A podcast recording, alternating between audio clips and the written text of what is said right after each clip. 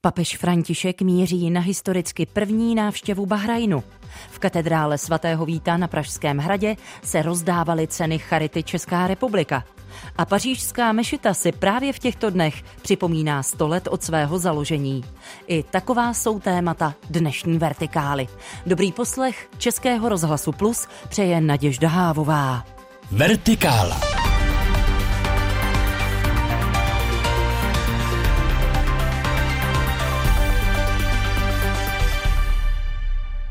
Historicky první návštěva papeže v Bahrajnu je doslova za dveřmi. František se tam vydá už ve čtvrtek a očekává se, že papežské mše plánované na sobotu 5. listopadu se zúčastní víc než 28 000 lidí z království Bahrajn, ale také ze Saúdské Arábie, Kuvajtu a Ománu. Bohoslužby se zúčastní i islámští náboženští představitelé a zástupci lokální komunity. A naším hostem už je církevní historik Jaroslav Šebek. Dobrý den. Dobrý den. Jde o první návštěvu hlavy katolické církve v téhle blízkovýchodní zemi. Proč nastává právě teď?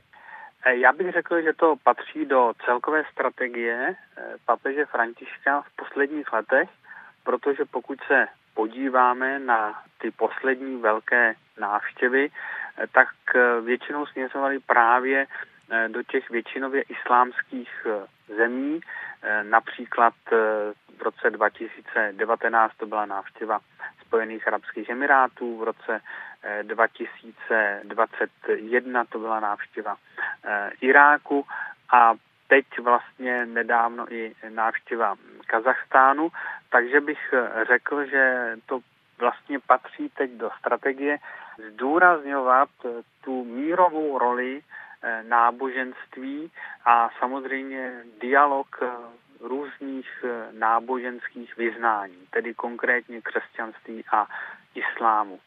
V začátku pontifikátu papeže Františka se také mluvilo o tom, že cílem jeho cest jsou především periferie světa. Pokud to správně chápu, toto stále platí. A nebo se něco změnilo? Já bych řekl, že ten postoj papeže navštěvovat právě ty okrajové části, alespoň třeba i z hlediska katolické církve, tak rozhodně platí, protože Bahrajn je dokonce vlastně i nejmenší země v rámci Perského zálivu a samozřejmě tam křesťanská komunita také není úplně silná, ale vlastně zdání klame, protože tam žije celá řada přistěhovalců pracovních sil, hlavně z asijských zemí, které jsou křesťanské, například z Filipín. Takže ten počet křesťanů v 1,5 milionovém Bahrajnu je poměrně vysoký. Je to počet kolem 250 000 křesťanů, z toho tedy 80 000 katolíků. V Bahrajnu mají také od loňského roku největší katolický kostel na arabském poloostrově, katedrálu Panny Marie Královny Arábie. Jaké postavení mají křesťané v Bahrajnu? Já myslím, že si papež vybral Bahrajn i z toho důvodu, že tam samozřejmě panuje i poměrně velká tolerance a řekl bych i určitá kooperace různých náboženství a že tam tedy křesťané nejsou v nějakém obtížném postavení. Takže já si myslím, že na to chce také papež upozornit i tou návštěvou toho, jak jste říkala, největšího katolického chrámu na arabském poloostrově. Ten byl postaven dokonce na pozemku, který daroval současný tedy vládce Bahrajnu. Papež František se v Bahrajnu zúčastní fóra pro dialog, východ a západ pro lidské soužití. Kdo na něm všechno bude a co má být nakonec výsledkem tohoto dialogu?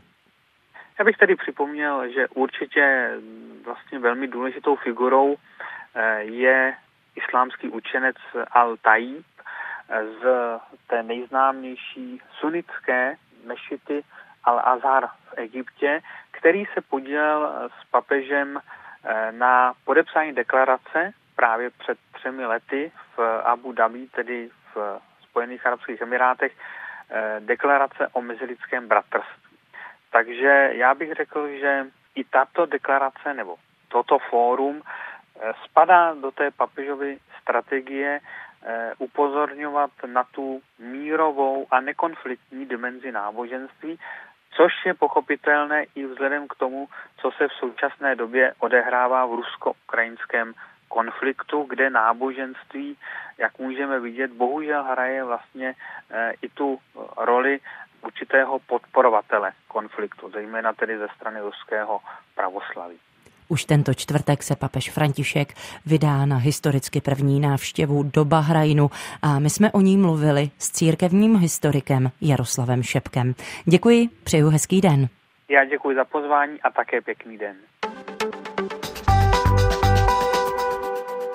Pařížská mešita si právě v těchto dnech připomíná 100 let od svého založení. Bylo to v polovině října, kdy se položil základní kámen téhle stavby.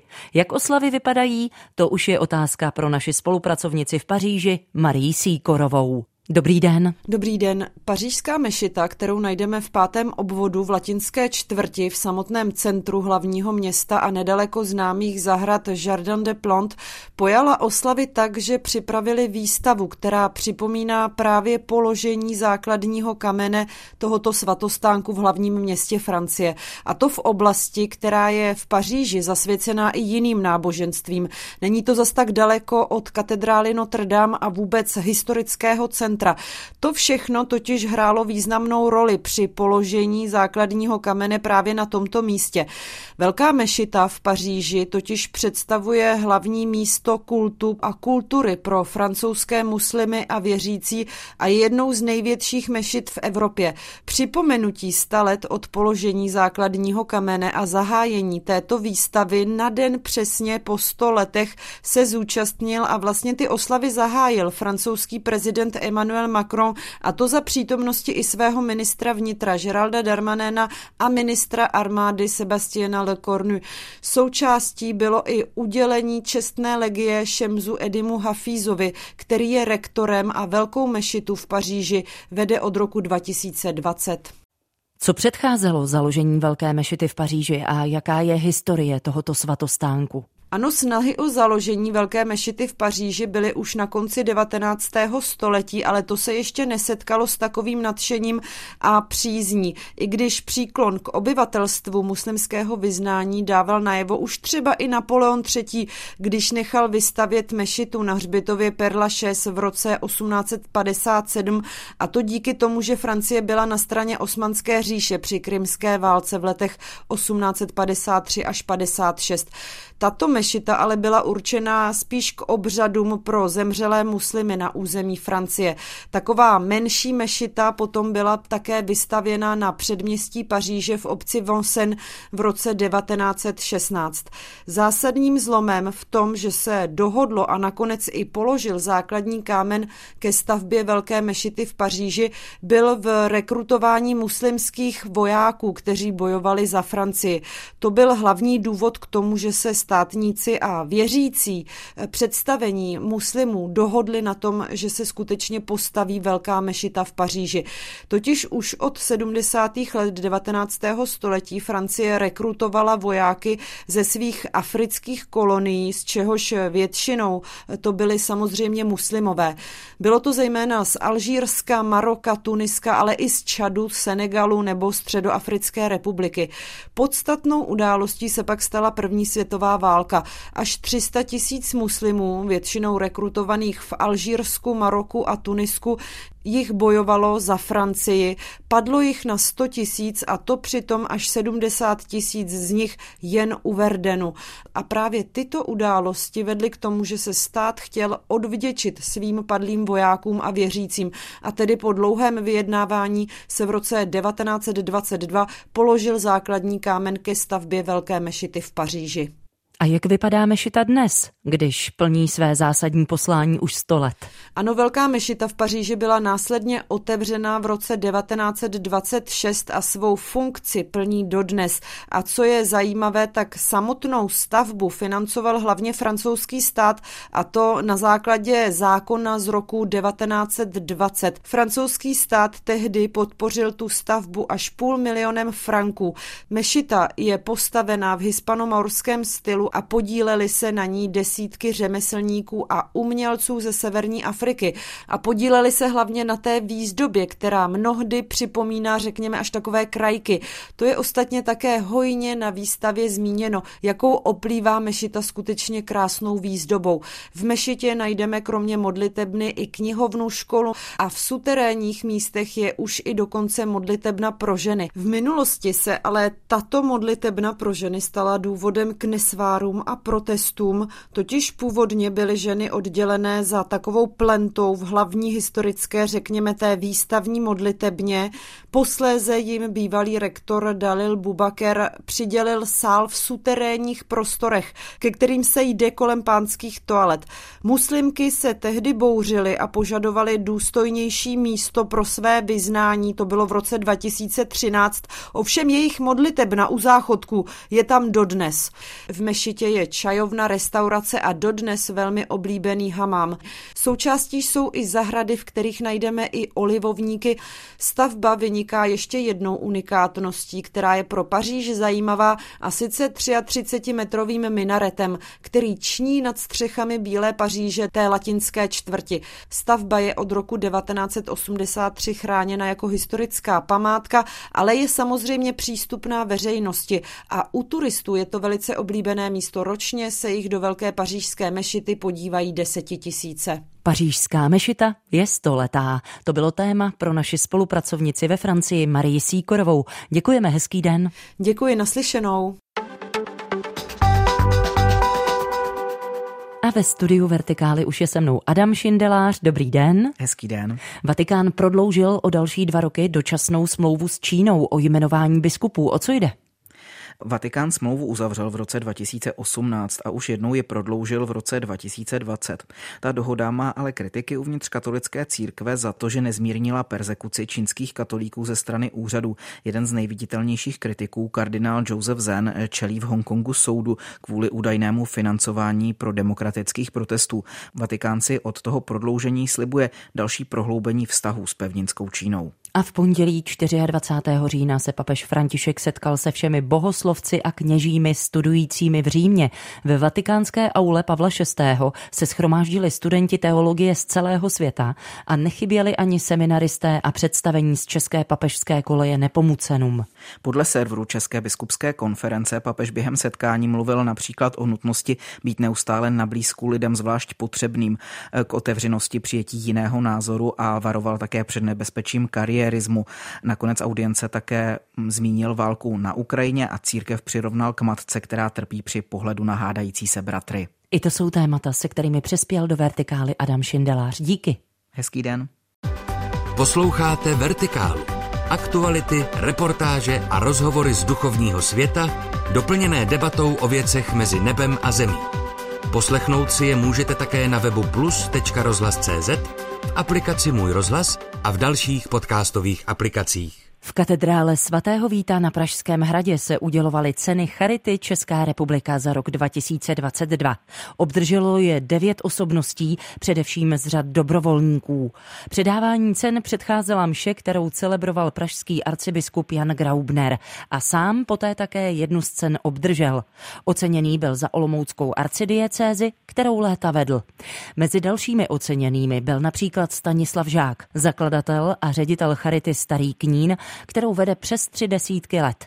A cenu si odnesl i dobrovolník řecko-katolické charity Andrej Peňuk, farář řecko-katolické farnosti v Karlových Varech, kaplan věznice Ostrov a dobrovolný duchovní věznice Horní Slavkov. My jsme teď ale ve spojení s další oceněnou, vedoucí intervenčního centra Plzeňského kraje a terénní krizové služby diecézní charity Plzeň Ladou Vlčkovou. Dobrý den, vítejte ve Vertikále. Dobrý den, moc děkuji za pozvání. My srdečně gratulujeme a řekněte mi, zůstává ve vás pořád ještě dnes ta radost z ocenění? Tak radost určitě zůstává. Moc mě potěšilo, že jsem byla nominována na tuhle cenu a dostala jsem ji. A samozřejmě samotné slavnostní předávání v katedrále svatého Víta bylo prožitkově moc krásný a moc si toho vážím i doteď. A je například i tohle ocenění jakýmsi závazkem pro další práci pro Charitu Česká republika? Tak já pracuji v Charitě více jak 10 let. Má to pro mě velký význam, určitě je pro mě velkou hodnotou, že moji nadřízení i kolegové ohodnotili moji práci a samozřejmě v charitě dál budu zůstávat a věnovat se tomu. Vy jste řekla, že jste v charitě 10 let. Vzpomeňte si ještě, s čím jste tehdy do nové práce vstupovala? S jakými ideály? Tak měla jsem samozřejmě v plánu pracovat pro nějakou smysluplnou organizaci, pomáhat lidem. A už na vysoké škole jsem si plánovala, že bych chtěla dělat v tomto krizovém intervenčním týmu, což se podařilo, takže jsem za to vděčná. Abychom měli možná lepší představu, jak vypadá takový běžný den Lady Vlčkové? Já mám na starosti tým krizových interventů. Společně vlastně naším takovým hlavním úkolem je poskytovat psychickou podporu lidem. Pracujeme jednak na krizové lince a pak poskytujeme osobní konzultace lidem, kteří se ocitli v nějaké náhlé životní situaci. Abyste si to třeba dokázali představit, jedná se o lidi, kterým třeba náhle zemře nějaký blízký, tak my podporujeme ty pozůstalé, věnujeme se rodinám, kde je třeba domácí násilí, lidem, kteří prožívají nějakou osobní krizi, ať už vztahovou, nebo mají nějaké existenční problémy, lidem, kteří jsou někde osamělí, izolovaní, lidé, kteří čeká nějaké náročné, těžké období, například třeba narození dítěte, nebo mají před nějakou zkouškou, operací a tak dále. Ta škála je opravdu široká. A jak velký tým lidí máte v intervenčním centru a v terénní krizové služby diecézní charity v Plzni? Je nás 5, kteří vykonáváme tady tu non-stop pohotovostní službu. A když je to non-stop pohotovostní služba, jak se to vůbec dá v 5 lidech zvládnout? No, často je to velmi náročné, ale snažíme se o to. Je mi jasné, že ve vašem případě nehrají žádnou roli státní svátky, víkendy, prázdniny, nic takového. Co vám potom v práci dělá největší radost, kde berete energii? Tak my jsme tady úžasně stmelený kolektiv, jsou to lidi, kteří tu práci dělají naplno, s plným nasazením a jsme si vzájemně oporou, což je asi proto nejdůležitější. A na druhou stranu, s čím je naopak největší starost? Teď se nacházíme v době, kdy je vysoká inflace, vysoké ceny energií, možná na řadu věcí nedostatek financí. I tohle se vás dotýká? Určitě se nás tady to období hodně dotýká. Obrací se na nás lidé, kteří mají i existenční problémy s financemi, s bydlením, takže se snažíme pomáhat i z jiných zdrojů, jak můžeme. Řekněte mi, kolik lidí se na vás třeba v průměru měsíčně obrací a sledujete nějak dál jejich příběhy? Tak měsíčně se na nás obrátí kolem třeba 100 klientů, kteří mají různé problémy. Některé příběhy víme, jak dopadnou, některé zase ne. Je moc hezké, když dostaneme zpětnou vazbu i z minulosti, že nám někdo i dodatečně poděkuje, že jsme ho v nějakém daném období podpořili, protože naším hlavním úkolem v tu chvíli je usnadnit těm lidem to prožívání v té těžké chvíli, pomoci jim se zorientovat, najít nějaký další zdroje podpory a podpořit je v nějakém samostatnosti a rozhodování. A kdyby někdo z posluchačů Českého rozhlasu Plus například chtěl nějak pomoci intervenčnímu centru a terénní krizové službě diecézní charity, může vůbec? Třeba nějakou dobrovolnickou prací? Samozřejmě nějakou dobrovolnickou praci tu přijímáme i ve chvíli, kdy od jara jsme měli velké množství práce, co se týká uprchlické krize, takže jsme samozřejmě museli to personálně i materiálně lépe zajistit, tady náš areál charity, takže se na nás můžou lidé obracet. Ono ve vašem oboru peněz není nazbyt, to je jasné. Co je vám potom, paní Vlčková, největší odměnou za tu namáhavou práci? Tak největší odměnou je, když samozřejmě vidíme, že ta práce má nějaký smysl, že se nám podařilo některé lidi podpořit a mohli se vrátit k nějakému běžnému stylu života a mohli jít dál a překonat nějaké jakoby těžké chvíle, tak to je velkou odměnou. Tak já pochopitelně přeju, ať se vám daří, přeju vám to z celého srdce. Naším hostem ve Vertikále byla Lada Vlčková. Díky za váš čas. Taky vám moc děkuju, hezký den. Vůně černého čaje s mlékem, živá hudba a dusot dětí, které se honí mezi kostelními lavicemi. Výjev, který v britské Cambridge už 10 let každé druhé čtvrteční ráno v novém měsíci nabízí série koncertů Encore, tedy česky přídavek. Setkání těch nejmladších s vážnou hudbou v zázemí baptistického kostela v centru města se účastnila i Veronika Černohous. Pořádáním koncertu pro Batolata se pianistka Jill Morton podle svých slov původně chtěla vypořádat se svou tehdejší novou rolí matky. Profesionální muzikantce zvyklé koncertovat ve významných hudebních sálech celé Evropy, mimo jiné solistce hrající s orchestrem BBC, náhle chybělo vzrušení z kontaktu s publikem.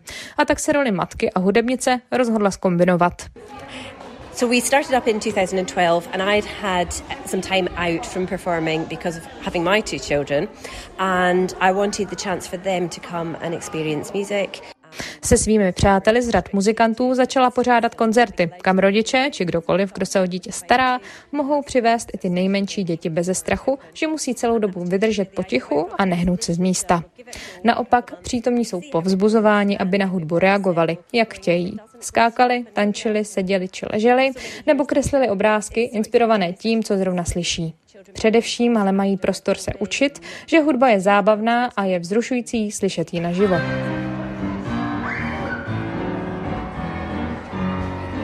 A jak se do rovnice o vážné hudbě a malých posluchačích dostalo zázemí baptistického kostela? Podle Jill je důvod prozaický. Budovy kostelů, nehledě na konkrétní církev, pod který kostel spadá, bývají ve Velké Británii veřejností hodně navštěvovanými komunitními centry.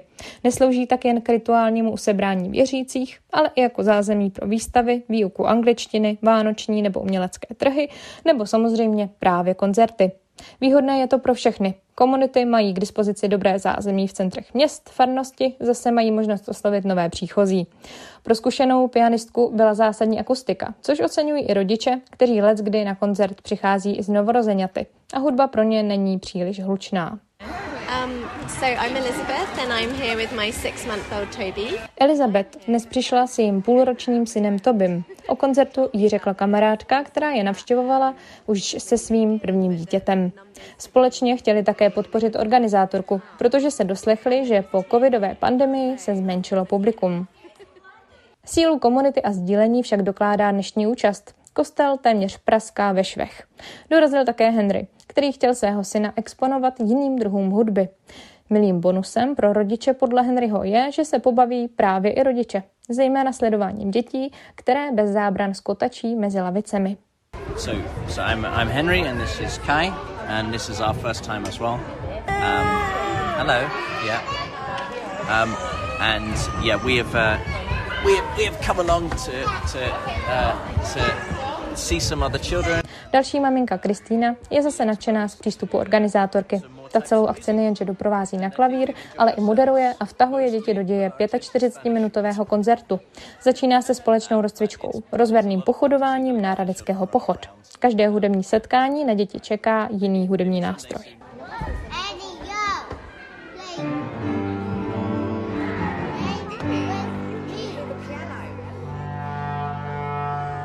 It is challenging in some ways, having lots of distractions, but at the same time it makes it easier. Tentokrát se za dětmi vypravil klarinetista Elio de Vivo. Když zrovna nekoncertuje s orchestrem RAF nebo na události, jako byl pohřeb královny, rád využije příležitosti koncertovat pro malé posluchače. Skákání dětí kolem stojánku na noty ho údajně nerozhází. Naopak pomáhá se o to víc soustředit na náročné partitury.